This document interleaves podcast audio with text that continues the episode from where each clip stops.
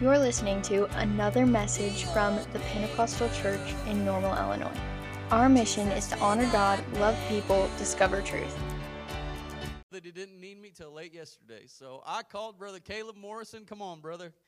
And I said, Hey, can you preach on Sunday? He said, You better believe it, Pastor. So I want you to give him a hand clap of praise. I know God has put a word on his heart, and I'm excited to hear uh, what God has for us today. Amen. Let's give that praise to God. We are happy that He is here most of all. So let's praise Him just a little bit more. Thank you, Jesus, Lord, for everything that you've done, Lord. Thank you for your goodness, your grace, Lord. The blessings that you've given us, Jesus. I, uh, I did think that Brother Solomon was going to go ahead and just preach the message. I know that you hear that from a lot of pastors, the whole joke of, oh, he's going to preach my message for me, sort of thing. But um, it is one of those things where uh, I don't know if anyone has ever been in the market for a vehicle and then either you bought it or you were looking at that specific vehicle and then you started to see it everywhere. Everywhere. It's just like, man, it just seems like everyone has it. It's not a unique vehicle anymore because you see it at Walmart, you see it at Casey's, you see it everywhere, and you're like, maybe I don't want that vehicle. But when you start to look at from an outside perspective of, how God works. And Pastor talked to me on Friday. I wasn't up here with music, so I didn't know the songs that they were going to uh, speak. I didn't know what God was laying on his heart, but it's just thing after thing after thing that when you step back and look at how God works and how all the pieces of the puzzle, when you take a box of uh, a puzzle and you throw it all over the table and you see all the colors and all the shapes, and you're like, how could this possibly fit together? How could this show this beautiful picture here that doesn't make any sense? It's just everything everywhere. But when you start to slowly put the pieces together, you start to step back, and as they say, look at the bigger picture, you start to realize just how God works and how great our God is. So, can we just, Jim, one more time? Thank you, Jesus, for everything you've done in this service, everything that you're lining up, God. We praise you for what you're doing, Lord. We're believing in great things today, Lord. We praise you, God, and we are receiving what you have, God. I pray that you would touch me as I minister forth with the word, Lord, and we praise you for what you're going to do in Jesus' name. Jesus' name. You may be seated. I've got scriptures all through this, so I'm going to just let you go ahead and sit down. So the uh, pastor asked me uh, to, to speak, and so I kind of had something that was on my heart that I've just been thinking about, kind of mulling over. And uh, so the, the title of my message is, is Who's Your Dad? And whenever uh, Solomon was talking some of the stuff, I was like, man, you're, you're just dancing around it, buddy. Just keep it going. I'm just going to hand, hand my tablet to you and just let you go. But uh, so growing up, I grew up in church, and my family was around the campground. Uh, many of you have probably been to the campground before. It's about 20 minutes south of here. Um, they helped out my entire life. I mean, whenever I was a baby, when my parents uh, were doing dorm monitoring and stuff like that, I was there as continue growing up, and my dad would help out in grounds crew or this, and I was just I was always there. And so it got to a point where you would people would see you your face enough, but not really know, you know, like whose kid is that, right?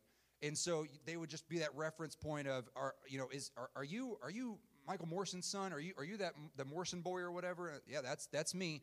And so it got to a point where it was that, or my I had two older sisters who both went to camp, and so they would always, um, you know, people would know my sisters because they always hung out and had a big group of friends and all that sort of stuff. And so they would say, "Are, are you are you Haley Morrison's little brother? Are you are you Brittany Morrison's little brother?" Yeah, yeah.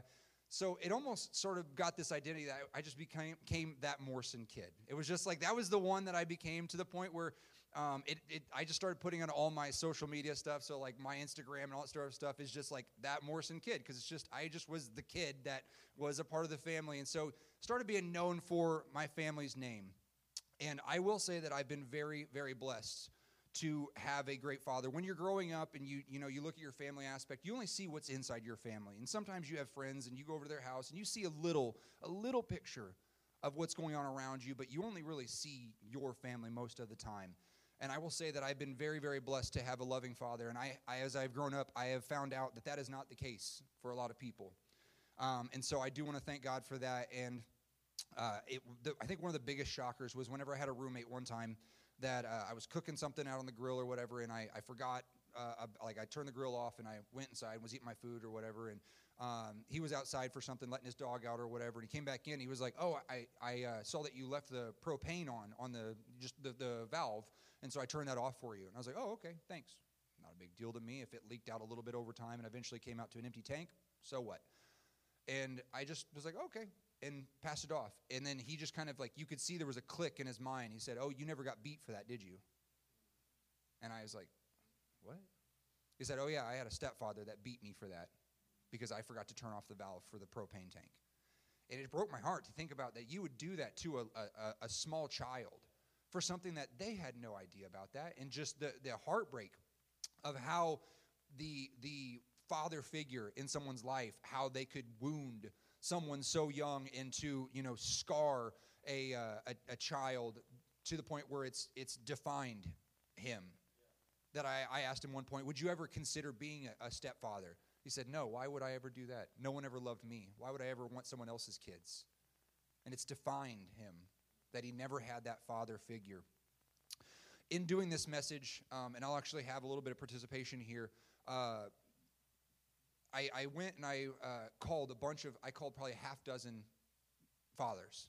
And I asked them some questions. I said, I'm not a father, but I want to hear from a father's perspective um, so the first one, uh, Brother Solomon, if you would, if, if you don't mind answering this question, what is something that was a characteristic or a trait that manifested itself in your life as soon as you became a father?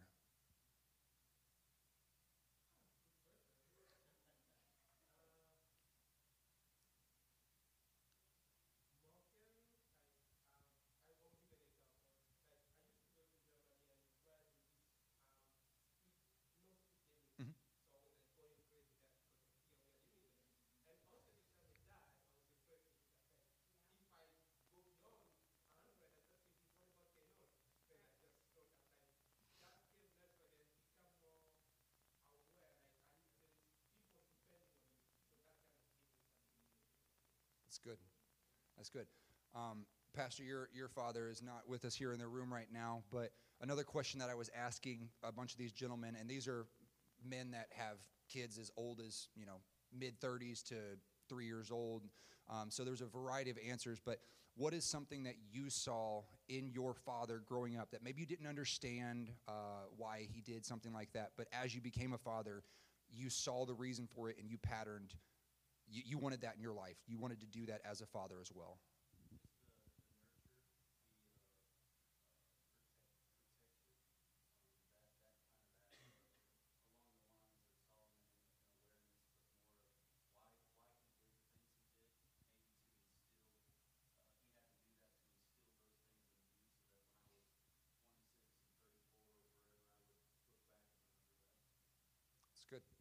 That's good. Uh, as going through this, it actually, it, it also kind of, not stung, but it kind of hurt that um, as men, a lot of times, and I know this is not like a Father's Day message, that's for probably Pastor to do in a couple of months in June. Um, but as men, a lot of times we don't express emotion. We don't really go out and express those deeper feelings. It's a lot of times like, oh, the work calls are the worst. When it's just like, how's everyone's weekend? Did you do anything fun? How's that weather? And everyone's just like, eh. it's just the same questions every time. And it's never those deep questions. And I had multiple of these guys say, wow, that's a good question. That's something that, that, that it makes us reflect in. And I think that self reflection is a very big thing um, that we should definitely try to do in our life. And as I was going through, I was trying to look and realizing that um, in, in my life, uh, there's a lot of things that I've, I've noticed recently. Um, when Pastor talking about, you know, uh, death that's happened recently. And as I get older, I see that this is more and more just because everyone I know is getting older as well. And you start to realize the fragility of life and start to realize and start to appreciate all of these different things. And I started thinking about my father and about eventually that I, I plan to be a father and, you know, all the attributes that I've seen in a father. And I know that some people have not seen that in their father. And I'm very cognizant of that. But I wanted to kind of reflect that even if you didn't have, even just like my friend that had those terrible things happen, as he had four stepfathers. It was very much like the biblical story of hey go get your go get your uh, husband. I don't have a husband. That's right. You've, you've, you've had five. And uh, i, I uh, said kind of to a different person i was like this this guy is living the bible story of his mom. He's, she's now on her fifth husband. And so it's like he's seen this cycle over and over and over again of not having a good father. But i started looking through and talking about we, we, we use that reference of our heavenly father. And it sounds very much like just it's kind of off in the distance right and I want, as I go through this, for you guys to realize that that Heavenly Father is very near and dear. and that He is here for you. And the presence that we felt today is just the tip of the iceberg. That it's just, that's something that we talk about within this situation of death, of comfort. That's one of the things I have in here, that the Father can be a comfort in our life. And so, I'm going to go through a couple of things and just realize that as I go through these, start to look for something that you need in your life right now. Start to look for whatever it is. And, and as a father, and this obviously works for mothers as well, too, there are things as a child that you go to your parents because you need and it varies from one day to the next. Monday, it's one thing. Tuesday, it's a completely different thing that you need, and that's why you're going to them. And so, the scripture that a lot of people will reference for our Heavenly Father is Matthew 7 11. If ye then, being evil, because it talks about us, we're all born into iniquity. We all have problems. We all have flaws. It doesn't matter how good of a person that you think that you, you aspire to be, we still have shortcomings. We still have faults. And parents, I'm sure there are plenty of times that you've thought that wasn't the right thing to say. I didn't handle that situation right. Is that gonna is that gonna is that gonna wound them? Is that gonna hurt them? And and I'm sure that you have that feeling of what is this? Go, what is the outcome of this gonna be? I want to be a good parent. And I one of the gentlemen said uh, whenever I asked those questions of what did you see in your father that you wanted to mimic, he said, I saw him be honest and open when he failed. That he said, I, I, I messed up that situation right there wasn't the right situation. I didn't handle that right. I'm sorry please forgive me, which takes a lot for a man to admit that they're wrong and to say, look, I'm not as strong as I thought I was. And so it says, if ye then being evil, and I'm not saying that we're evil, but we are born into iniquity and sin, know how to give good gifts to your children, how much more should your Father which is in heaven give good things unto those that ask of him? I'll tell you right now, God wants good things for you. God will give you good things but it has to be in His timing, and it has to be if you're in alignment with Him. That if He can't trust you with $10, He's not going to trust you with 10 million. So God wants to give you good things. And so if you're thinking, God, why are all these things just keep bad after one after another? It's just, I, I lose my job. Just trust in Him. Ask Him and understand that you may need to align with His principle of what He wants in your life. And maybe there's something internally that we need to look at first before God can give that good thing if uh, if you know your son is not exactly the uh, the uh, most cautious behind the wheel of a car in driver's ed, you're probably not going to hand the keys over to a, a $60,000 vehicle. You might say, well, here's a, a little puddle jumper that's got a, at 250,000 miles right now. I can't trust you with more, but I want good things for you. You want to give him good things, but maybe he's just not ready for that good thing yet. So that is, it, it is difficult to say, um, you know, at times what is a good person what is a good thing because it's very it can be very vague and it sounds almost like a very surface thing like oh you're a good guy but what is a good person? And are we um, seeking for good in our life? And, and god of course we do know is good. I love the songs that were picked out because it wasn't there we have different kinds of songs. And a lot of times it's talking about how you know we praise or we worship or we love and stuff like that. But a lot of the songs today we're talking about him. How he's holy, how he's mighty, how he's a provider, and all these things. And I was just like, man, you're just all over it right now of all the things that God is for us. Now, another thing that a lot of these gentlemen were saying when I talked to them was a provider. That God is a provider. That they would say that, you know what, I, I one thing that I realized that changed for me was that I will do whatever it takes to provide for my child.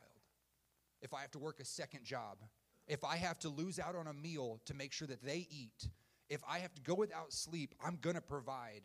And I know that we have some young parents in here today that probably have realized that, you know what? It doesn't matter what I have to do, I'm going to provide for that child. It talks about God having a cattle on a thousand hills. I assure you that if you are needing a blessing right now to provide, God can do it. We look in the Old Testament at God and see that the Bible as a whole is a book of love that at every single point of this if you're if you're comforting if you're providing all of that is out of love you wouldn't do that for someone that you don't love if you have someone that's that's been terrible to you and you don't have a love for your heart and your heart for them as much as god commands us to you're not going to say well i know that you're struggling here's a tank of gas after they just you know stabbed you in the back you're not going to do that because you don't have a love for that but god has a love for us and we look through the old testament about all the times that the children of Israel failed and that they messed up, but God still loved them. God still looked out for them. He was still their father. He said, I'm still going to take you through this. Even though that you keep messing up, I'm still going to take you through this. In Exodus 16 35. And the children of Israel did eat manna for 40 years. God was a provider. God said, it doesn't matter that, you know, we're walking through the desert and that you don't have it. It said that their clothes never wore out. If, if you've ever been to a desert area, it's, uh, it's not exactly uh, fruitful with a lot of cotton to start making more clothes. So uh, God said, you know what? I'm going to provide. I've got you covered when you think that you don't have it. When you don't know where it's going to come from. And they looked around, they said, Where's our food at, God? Where is it? God said, Just you wait. I'm just waiting for you to come to the Father right now because I've got something for you. I've got something planned, but I need to know do you know where your provision comes from? Do you know where it's going to be coming from? And so God is our provider, God is our protector. That is a, a, another thing. Again, they were all of these these men were saying when they were talking about it, and they were reflecting inwardly. That I had my brother-in-law. He said, "You know, I, I was raised on the south side of Chicago. Said it's rough area. He said, "Man, tell you what, in the ghetto, there's some good food. There's some real good food in the ghetto." He said, "But I'm gonna tell you right now, I would go there by myself." He said, "But I'm not gonna take my fam, my four, my four little ones into the ghetto to go get some food." He said, uh, "There are things that you become more aware of." that you start being more cautious and looking and, and seeing where are entrances, where are exits, where are these cars coming from, where is where is this, where is that one? You know, you don't let them out of your sight. You start being a protector for those that you love. As a father, you do this. And again, I don't want to dismiss the role of a mother because I understand that the whole phrase of a mother hen, there is there women will die for their their children in an instant because they birthed them. Um, and so there is that protector as a mother too. In Exodus, it talks about, and the Lord went before them in the day as a pillar of cloud, and, and to lead them in the way, and, a, and at night a pillar of fire for light. And so that was another time that they were in the desert. And again, if you've ever been out in very hot, you know, New Mexico, Arizona, something like that, uh, there's there's not really any clouds. It's going to get real warm, and uh, that's our desert. That's not talking about Sahara and that sort of stuff right there. So th- it was one thing that God said, oh, "Look, I, I'm going to protect you. I'm going to keep you safe. I'm going to make sure that you are safe." And uh, one of my favorite scripture verses, which for some reason I didn't copy in here, um, is uh, first or Second Kings six sixteen, I believe it is, and it's the story of whenever there was the entire city that was surrounded in a siege, and they that, that the prophet goes up on the wall with his with his helper and looking out, and you see the enemy on all sides of you you don't see a way out. There's no way to, to crash through. We don't have the time to tunnel underneath and, and go and get help. And there's no way of getting a message out. You're completely surrounded by the enemy. You don't know how you're going to make it out. And it can be like that in life. We can look around and not see a way out. And as much as we, we feel like, you know, there, there's those around us that, you know, hey, brother, I, I, need a job. Do you have anything at your work? No, I don't have anything at my work right now. Hey, we're, we're having issues with this. Is there anything I can't help? It feels like everywhere we turn to our earthly side is there's no help. But I love this scripture whenever the, the, the assistant to the man of God said, What do we do? And he said, and, and I'll add on to this, he said, There be more that are for us than they that be with them. He said, Open his eyes. And this is something that shows us that God Help us because we are nowhere near where we need to be in the realm of the supernatural. Because the part of this that kind of gets skimmed over is that the man of God saw this the entire time. This wasn't a shock to him. He already knew that his, his provision and his protection was there. He already knew that help was on the way because he had a relationship with God different from everyone else around him. He had that time that he had spent with God in that prayer room whenever he had no one else around. He had put in all of the work beforehand for God to show him and say, Look, I've, I've always got you covered. You've, you've been in a relationship with me. We've got this, this handled. And so that is something that shows us that if we spend more time with God, we'll probably see the answer a whole lot quicker than we need it. Before, before it comes to this, that we're on the very last thing, God's got it covered for us and uh, He will be there for us. I, I, I love that He is our protector. My parents have said before that whenever you're in the car and, and it's a last second, you have all you have time is to just say Jesus. The power of those prayers are backed up by all the ones that came before it. It's the same thing that uh, for for those uh, the kids are in the Sunday school room, but you know whenever you're getting up to test time, you're saying, "God help me with this test." and you haven't spent a lick of time studying, I don't think God's going to be like, you know what? I'm just going to dump all the answers into your mind because you haven't spent any time before that studying, so you don't have anything to fall back on. That if, if, if you come to your parent and you never go and help them, you never have that relationship with love, and you say, I, I want this thing, they may not be willing to give it to you because you haven't you haven't earned that thing with them. And the same thing for God is that He wants to give us good things and He wants to help us on those and provide for us. But sometimes we have to put in the work for that too on the other side of it. Um, as I said earlier, with uh, getting older and seeing death happening more, a comforter. That's one thing that, that wasn't necessarily uh, something that a lot of the, the guys were answering whenever they went through this. Um, the psalmist said in 71 21, uh, Thou shalt increase my greatness and comfort me on every side. That God is that comfort whenever things get rough, whenever you don't know who else to turn to, when you don't feel like you can turn to anyone else, or you almost feel too embarrassed to turn to anyone else. And you turn to God and you say that you, you just, God, I don't know what else to do. I need, I need help. I need comfort right now. And our earthly fathers can be the same thing too. Uh, excuse me, there can be a, a tough exterior on on a father that shows that you know there's nothing that can that can uh, get by and that he's very tough and he has it all put together. And uh, there there is a, a beauty in seeing that uh, a father doesn't have it all put together and an honesty in that with a father and his, and his children to show that look i don't have it all figured out.